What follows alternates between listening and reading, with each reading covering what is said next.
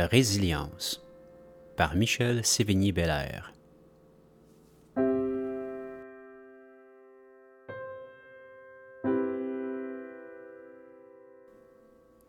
Bonjour à tous, chers auditeurs, chères auditrices. Je vous souhaite la bienvenue à ce troisième épisode de Résilience. Mon nom est Michel Sévigny-Bellaire et je vous invite à plonger au cœur de la vie et de découvrir à quel point la peur peut parfois ressusciter le goût de vivre. Comme je vous ai mentionné lors du premier épisode, je me suis retrouvé aux soins intensifs coronariens quelques jours à peine avant la belle journée de Noël. Je dois dire qu'il m'en est arrivé quelques événements du type post-traumatique au cours des dernières années, mais rien ne m'avait préparé à ce que je m'apprêtais à vivre en cette veille de Noël. Je n'attache pas une si grande importance aux rêves, du moins beaucoup moins qu'à une certaine époque, mais ce 24 décembre au soir, un rêve est venu me glacer le sang. En fait, si ce n'avait été que du rêve, ça aurait passé. Mais c'était les deux chocs électriques au cœur que je venais de recevoir à deux jours d'intervalle suite à de l'arythmie qui a propulsé mon cœur dans des rythmes effrénés avoisinant les 200 battements par minute. Qu'on se comprenne bien, beaucoup de gens vivent relativement bien avec l'arythmie qui m'a frappé. Mais dans mon cas, l'arythmie combinée à une baisse importante de ma pression artérielle m'ont fait sentir comme si j'étais pour aller faire un câlin à la grande faucheuse. Sérieusement, je tiens à vous rassurer. Non seulement je suis encore bien vivant, mais c'est justement pour cette raison que je vous présente ce troisième épisode, qui se veut, comme dit si bien l'expression, la lumière au bout du tunnel. Je vous souhaite un bon moment et bonne écoute.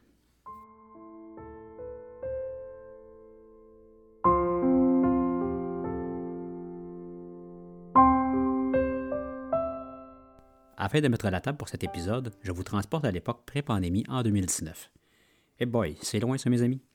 En fait, je vais vous reculer un petit peu plus loin que ça, c'est-à-dire février 2018. Il est environ 22 heures et si ma mémoire est bonne, je suis debout dans ma cuisine en train de préparer de la nourriture pour le lendemain, quand soudainement, je ressens mon cœur effectuer un étrange battement, comme s'il venait de me claquer en pleine poitrine. Le temps s'est comme figé et l'instant d'après, mon cœur est parti en arythmie. Au moment où l'événement est arrivé, j'y ai pas tant porté attention, mais les minutes qui ont suivi m'ont fait réaliser que quelque chose ne tournait pas rond. Je reviendrai en détail sur cette séquence d'événements car à elle seule, il y a assez de contenu pour faire un épisode complet. Simplement vous mentionner que probablement en raison de la maladie, mon cœur s'est emballé et s'est retrouvé en arythmie, plus précisément de la fibrillation auriculaire. C'est une arythmie qui est assez répandue et qui normalement n'est pas mortelle. Mais après quelques jours d'inconfort et un séjour à l'urgence, je me suis retrouvé à recevoir une défibrillation, c'est-à-dire un choc au cœur, afin de ramener mon cœur à un rythme normal. Ça a été un moment assez paniquant, mais même si les spécialistes ne pouvaient me le confirmer, ils me disaient qu'il se pouvait très bien que je ne refasse pas ce type d'arythmie pendant quelques mois, parfois même plus longtemps. Alors, lorsque je suis sorti de l'urgence, j'étais à trois semaines de passer chez le notaire pour la vente de mon condo. Et je vous dis pas le stress. Heureusement, j'ai réussi à vendre mon condo et en toute sécurité et tout s'est bien passé. Bref, j'ai passé plusieurs mois à faire des palpitations par la suite, mais jusque-là, la fibrillation auriculaire ne s'était pas présentée, jusqu'au jour où. Nous sommes maintenant en 2019. Vous savez l'époque avant la pandémie? Après avoir traversé des mois de dialyse ainsi qu'une deuxième grève de rein, somme toute pénible, mais j'ai tout de même reçu un rein extraordinaire, j'étais retourné à la maison pour récupérer. J'avais perdu du poids considérablement à cause de la longue hospitalisation et mon corps me faisait sentir qu'il était plus âgé qu'à la première greffe et que la récupération serait probablement plus fastidieuse. L'automne n'a donc pas été de tout repos. Parsemé de visites médicales, d'hospitalisation pour divers problèmes jusqu'à ce qu'un événement, plus troublant encore, était sur le point d'apparaître. Le 20 décembre 2019, matin un peu comme tous les autres, depuis quelques semaines, je suis chez moi, dans le divan, quand soudainement mon cœur s'emballe. Je peux vous confirmer que je savais d'ores et déjà qu'il venait de repartir en fibrillation auriculaire, et ce, sans même être branché à un moniteur cardiaque. Tout d'abord parce que j'en ai trop vu durant ma carrière de paramédic, et je savais qu'après quelques minutes d'arythmie, que cette fois-ci, ça y était. J'ai donc contacté mon père, un peu en catastrophe, pour lui annoncer la nouvelle, et s'il pouvait venir me chercher afin de m'apporter à l'hôpital le plus près de chez moi. Il n'était pas question que je conduise de toute façon. Je vous jure que j'ai pas attendu vraiment longtemps au triage. J'avais jamais vu ça de ma vie. les gens qui attendaient avant moi, ben, arrêtaient pas d'aller dire à l'infirmière que je fallait que je en charge, ça pressait. Fait que je devais pas être très beau à voir. Bref, je me suis retrouvé en salle de réanimation avec une autre défibrillation. Encore une fois, je vais revenir dans un autre épisode pour cet événement car tant de choses se sont passées. Mais ce que je peux vous dire cependant, c'est que j'ai vécu une expérience durant l'anesthésie et le choc qui m'a laissé un peu dévasté. C'est difficile à vous décrire car encore aujourd'hui, j'arrive pas à le décrire comme il faut. Mais je me suis retrouvé dans une espèce de corridor où des lanières blanches et noires défilaient de chaque côté de moi comme si ça accélérait de plus en plus vite. Un peu comme si les murs d'un tunnel étaient alignés noir et blanc finalement. Puis je suis arrivé au bout, dans le néant. C'est comme si à ce moment-là, je m'étais dit, ça y est, je suis mort. Puis, je suis revenu à moi. Tranquillement, pas vite, j'ai repris conscience, de façon un peu pénible. Et je me suis retrouvé assis finalement à l'observation à l'urgence. Je peux vous confirmer une chose. Si c'est ça qu'il y a de l'autre bord, je vais m'en passer. Parce qu'on était loin de la lumière douce, du chant des anges, des endroits ensoleillés, de la douceur, puis d'un barbu qui m'accueille chaleureusement en souriant. J'en suis resté tellement traumatisé qu'encore aujourd'hui, cette expérience a revient. C'est probablement une dissociation en lien avec l'anesthésia, qui est de la kétamine que j'ai reçue. J'avais déjà entendu parler que des gens faisaient des beaux voyages là-dessus, mais pour ma part, j'en veux plus jamais. D'ailleurs, juste pour faire une parenthèse, j'ai dû recevoir un autre choc, en fait, en quelque part en février 2020. Et la première chose que j'ai dit à la cardiologue en arrivant à l'hôpital, c'est, en pleurant même, je vous le dis, je veux pas recevoir de kétamine. Je veux rien savoir de ça. Ça vous donne une idée à quel point j'étais paniqué. J'étais donc assis dans le lit à l'observation d'urgence et encore traumatisé. Puis, quelques temps après avoir pris mes esprits, comme beaucoup de monde, j'agrippe mon cellulaire afin d'aviser mes proches que je vais relativement bien. Puis, je me connecte à Facebook afin d'aviser certains amis. Quand je tombe sur une publication toute fraîche sur mon fil d'actualité, m'apprenant qu'un de mes amis proches venait de décéder dans les mêmes heures où moi j'étais en réanimation. Et je vous dis pas le choc. Collègue d'ambulance avec qui j'ai partagé tellement de moments incroyables, tellement de corps de travail agréables, un ami que j'appréciais au plus haut point, comme ça, venait de rendre l'âme à tout jamais. Je vous jure que j'oublierai jamais ce 20 décembre 2019. Et l'histoire ne s'arrête pas là. Je demande d'être transféré à l'hôpital où j'ai reçu ma greffe, puisqu'il semble que l'événement que mon cœur a subi, eh bien, mon rein greffé n'a pas trop aimé ça. Alors, je suis transféré en ambulance le 21 décembre 2019, et oui, pour la toute première fois de ma vie, je prenais l'ambulance assis sur une civière. Après une longue promenade, je me suis retrouvé dans une chambre à l'unité de greffe. Je me sentais déjà plus en sécurité. C'était un endroit connu et le personnel y est attentionné.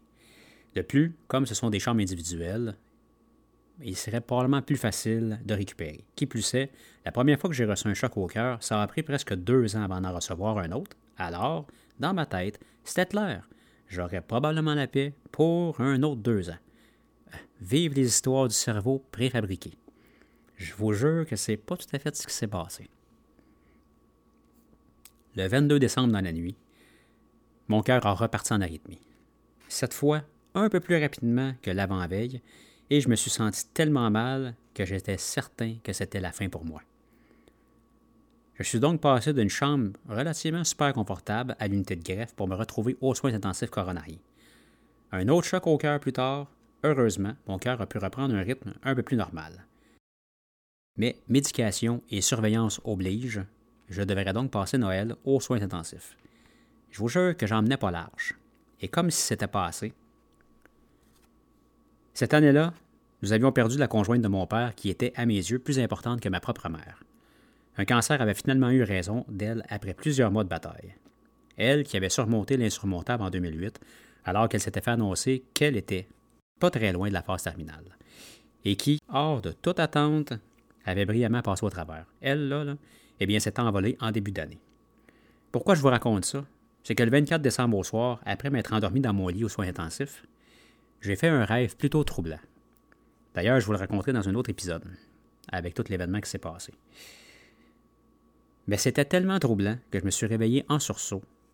J'ai contacté mon père en hurlant puis en braillant, en lui disant Papa, maman s'en vient me chercher, c'est clair. En parlant de ma belle-mère décédée. Je n'oublierai jamais ce sentiment qui m'a plaqué des semaines dans mon divan à la maison.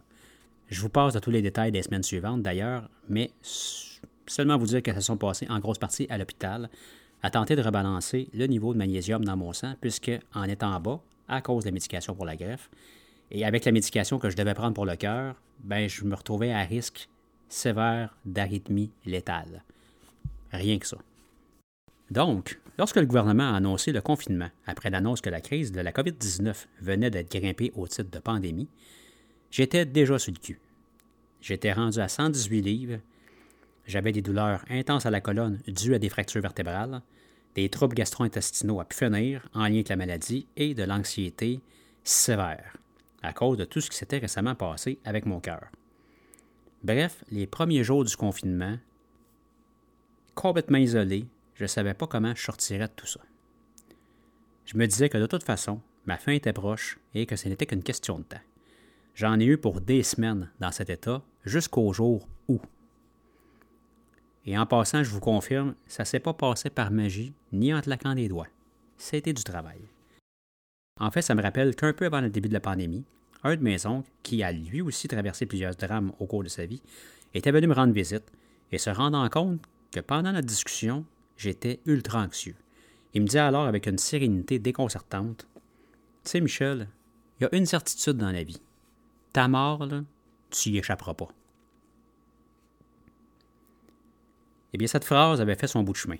Tout d'abord parce que je trouvais que ça faisait bien du sens. Et puis j'ai commencé à me dire qu'il serait peut-être temps de faire tout en mon pouvoir afin de prendre le dessus, du mieux que je pouvais.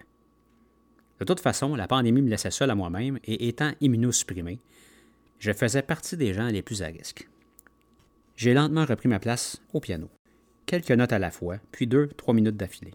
J'avais tellement mal au dos, à cause des fractures, que ça en était pénible, mais le son des quelques notes me donnait des frissons, puis je compris que c'était une des voies vers la récupération, vers la vie. J'ai donc contacté un de mes oncles afin d'apprendre une chanson, et puis, une fois par semaine, par vidéoconférence, il m'a aidé à l'apprendre. C'était une chanson de Lara Fabian, que ça faisait des années que je voulais apprendre, puis que je m'étais pas donné le temps d'apprendre, en fait. Et, parallèlement à ça, je suis tombé sur une chanson de l'artiste Amy Lee, du groupe Evanescence, du nom de Speak to Me. Cette chanson est tellement venue me chercher profondément. C'est comme si cette chanson avait été, avait un lien entre moi et ma nouvelle greffe. Bref, je me suis décidé de l'apprendre également, puisqu'à chaque fois que je l'entendais, j'en avais des frissons. Mais c'était loin d'être tout. J'ai toujours été un gars relativement actif, mais là, avec la nouvelle greffe, la colonne fracturée et un bras moché à cause de la dialyse, je devenais un peu limité, disons. Je me suis donc remis à marcher, chaque jour, quelques pas à la fois, tout d'abord, dans le stationnement de mon appartement, parce que j'avais tellement peur de m'éloigner, tout à coup que je ferais de l'arythmie, en fait, encore une fois, puis j'ai lentement augmenté la durée. C'est-à-dire 2-3 minutes, 4, 5, 6, 7, puis 10, puis bon, tranquillement pas vite. Puis je me suis distancé de la maison aussi. Si bien qu'aujourd'hui, au moment de créer ce podcast, ben, je peux vous confirmer que depuis un an, je vais marcher 30 minutes chaque jour minimalement. Et ce, vent, pluie, neige, verglas, peu importe, il n'y a rien qui m'arrête. Ça en est devenu un rituel important pour moi. Lentement mais sûrement, j'ai commencé à m'éloigner de chez moi. Puis, j'ai fini par accepter que oui, il se pouvait que je vive une autre arythmie. Et alors, je n'étais pas pour m'empêcher de vivre, ni de marcher au cas où. D'ailleurs, je reviens sur le piano car je me souviens avoir répété à mon oncle, et ce à plusieurs reprises, je ne sais pas pourquoi j'essaie d'apprendre cette chanson. Tout à coup que je ne viendrais pas à bout de la finir, tout à coup que je mourrais, tout à coup que... Puis j'ai fini par me dire que tout à coup que je déciderais de vivre à la place. Si je passais le restant de ma vie à vivre juste en fonction qu'il pourrait se produire un événement grave, ça c'est long longtemps, surtout si j'en ai encore pour plusieurs années. Puis, je me suis remis à cuisiner. Comme j'étais seul à la maison, il fallait que je m'organise, eh bien, j'ai décidé que je pouvais certes me cuisiner des plats à mon goût, afin de compenser pour le fait que je ne prenais pas de chance d'aller chercher du restaurant en raison de la pandémie. Puis comme ma cousine allait à l'épicerie pour moi une fois par semaine, bien, ça m'a obligé à m'adapter. Puis, je me suis mis à congeler et à être plus conscient de la richesse et de la valeur précieuse des aliments qui ne sont pas illimités. Je vous jure, lorsque j'ai pris la décision de vivre et de vivre malgré les douleurs, les inconforts, le doute, la maladie, la pandémie, il y a une espèce d'ouverture qui s'est faite dans ma tête. C'est comme si tout à coup, je devenais plus conscient de la vie, de sa richesse et de sa valeur. Et ça m'a aussi permis d'apprécier les choses pour leur juste valeur. Bien évidemment que je ne trouve rien de drôle à la pandémie, surtout que je traverse ça tout seul, depuis des mois. Mais j'ai encore un appartement, j'ai encore des commodités, j'ai encore de l'eau potable, du divertissement, etc. Voyez-vous où je veux en venir? Tout d'abord, ça m'a fait aussi réaliser une chose. Dans la vie, tout est question de perception. J'avais donc le choix de voir la vie comme étant pénible, atroce et cruelle, puis me laisser indirectement mourir, ou bien je pouvais me relever et ainsi savourer la vie du mieux que je pouvais. J'ai donc choisi d'avancer en savourant le plus possible. Je répète, ce chemin ne s'est pas fait en criant ciseaux. J'ai intégré, il y a plus, d'un an maintenant, la méditation de façon quotidienne. J'ai approfondi plusieurs sujets qui m'intéressaient et j'ai demandé de l'aide. D'ailleurs, j'ai encore recours au service d'une psychologue qui travaille avec l'équipe de greffe, et ce depuis plus d'un an. J'ai surtout accepté de recevoir de l'aide et accepté que la vie n'était pas toujours ce que je voulais. Bien sûr, physiquement, je ne suis plus celui que j'ai déjà été. Ma vie relationnelle, professionnelle et émotionnelle a mangé toute une claque. OK? Puis alors? Je me suis rendu compte que j'avais vraiment eu peur de mourir et ce que ça m'a fait réaliser, c'est que je voulais vraiment vivre. Au fond, et ça c'est une réflexion personnelle, est-ce qu'avoir peur de mourir ne revient pas à avoir peur de vivre? Car vivre, c'est possiblement perdre, possiblement tomber, possiblement échouer. Est-ce que si j'avais le choix, je voudrais ne jamais avoir vécu tout ce que j'ai traversé et être en pleine santé? La réponse est évidemment oui. Sauf que si j'avais été en santé, mon chemin serait autre et je ne serais pas en train de vous parler de mon parcours. J'arrive encore d'être anxieux, surtout quand mon cœur s'emballe ou que le mal de ventre me poigne. Non, pour répondre à votre question, je n'ai pas entièrement tout accepté. Peut-on réellement accepter tout ce qui nous arrive sans broncher? Je ne suis pas convaincu. Sauf que j'ai accepté de ressentir du découragement parfois, de la colère ou de la peur. Ça fait partie de la vie. Alors oui, je me retrouve encore à genoux à broyer ma vie parce que ça fait mal ou je suis un peu découragé. Vous, c'est quoi la différence entre maintenant et il y a plus d'un an? Ben maintenant, j'accepte de tomber car je sais que j'ai la capacité de rebondir. Je me suis prouvé plus souvent qu'autrement. La maladie, non, elle n'est pas disparue. Et oui, il se pourrait que ma vie arrête prématurément. Mais d'ici là, je fais tout en mon pouvoir pour en savourer le maximum et je vous confirme qu'encore aujourd'hui, quand je joue du piano, il m'arrive d'en avoir des frissons plein les bras. J'ai arrêté de me comparer aux professionnels et j'ai accepté de jouer pour moi, pour me faire plaisir. C'est la même chose dans ma cuisine. Il y a des mois que j'apprends à cuisiner du pain et différents plats. D'ailleurs, ma façon à moi de donner au suivant, c'est de donner du pain à des proches, et ce malgré l'argent ou le temps que ça peut impliquer. Je n'ai pas vraiment les finances pour aider qui que ce soit présentement, mais mon pain, qui me prend beaucoup d'énergie et de temps et qui est fait avec passion, pour moi, vaut tout l'or du monde. Et ça m'a permis de réaliser un autre truc. Maintenant, j'arrête de vouloir m'adapter à tout le monde. En fait, par exemple, si quelqu'un n'aime pas mon pain ou s'il n'est pas assez satisfaisant pour lui, ben c'est bien correct. Les gens ont entièrement le droit de ne pas aimer ce que je fais. Mais savez-vous quoi? À ce moment-là, je le réserve pour les gens qui l'apprécient et ça me fait du bien. Je ne sais pas si vous réalisez tout mon chemin parcouru depuis plus d'un an, mais quand je regarde avec un pas de recul, je ne croyais même pas possible le corps de ce que j'ai réalisé. Je trouvais ça important de vous en parler. Vivre est personnel, personne ne peut faire ce chemin pour vous. Et tous et chacun avez la possibilité de trouver votre chemin, vos passions, vos trucs qui vous permettront d'avancer. Pas à pas, une respiration à la fois. Ça va sonner cliché, mais vous n'avez pas idée combien de fois je peux me répéter ici et maintenant, Michel. Pas demain là-bas, ici, maintenant. Le moment présent, pour moi, c'est rendu vraiment important. Et c'est pas juste un concept, je m'arrange pour l'appliquer le plus possible. En terminant, deux petites choses que j'ai également appris comme habitude depuis plus d'un an. Je me suis fait un journal d'accomplissement où j'y note à chaque jour ce que j'ai réussi à accomplir. Méditation, marche, piano, cuisine, etc. Et avant de me coucher, chaque soir, je rends grâce à la vie. Pour tout ce que j'aurais eu de positif au courant de ma journée. Et pour ma part, ça n'a rien de religieux, car je ne rends pas grâce à un Dieu ou à un autre, ou peu importe. Non, non, simplement à la vie. Car malgré tout ce que je traverse, comme je vous l'ai mentionné plus tôt, j'ai encore beaucoup à apprécier. Avant de quitter, je vous pose la question suivante. Et vous, comment trouvez-vous le moyen d'avancer malgré l'adversité? Chers auditeurs, chères auditrices, ce fut un plaisir de partager ce moment avec vous. J'espère sincèrement que ce moment, en ma compagnie, vous aura fait du bien. Savourez la vie tant que vous pouvez, car vous ne savez jamais ce qu'elle vous réserve. Prenez soin de vous et à très bientôt.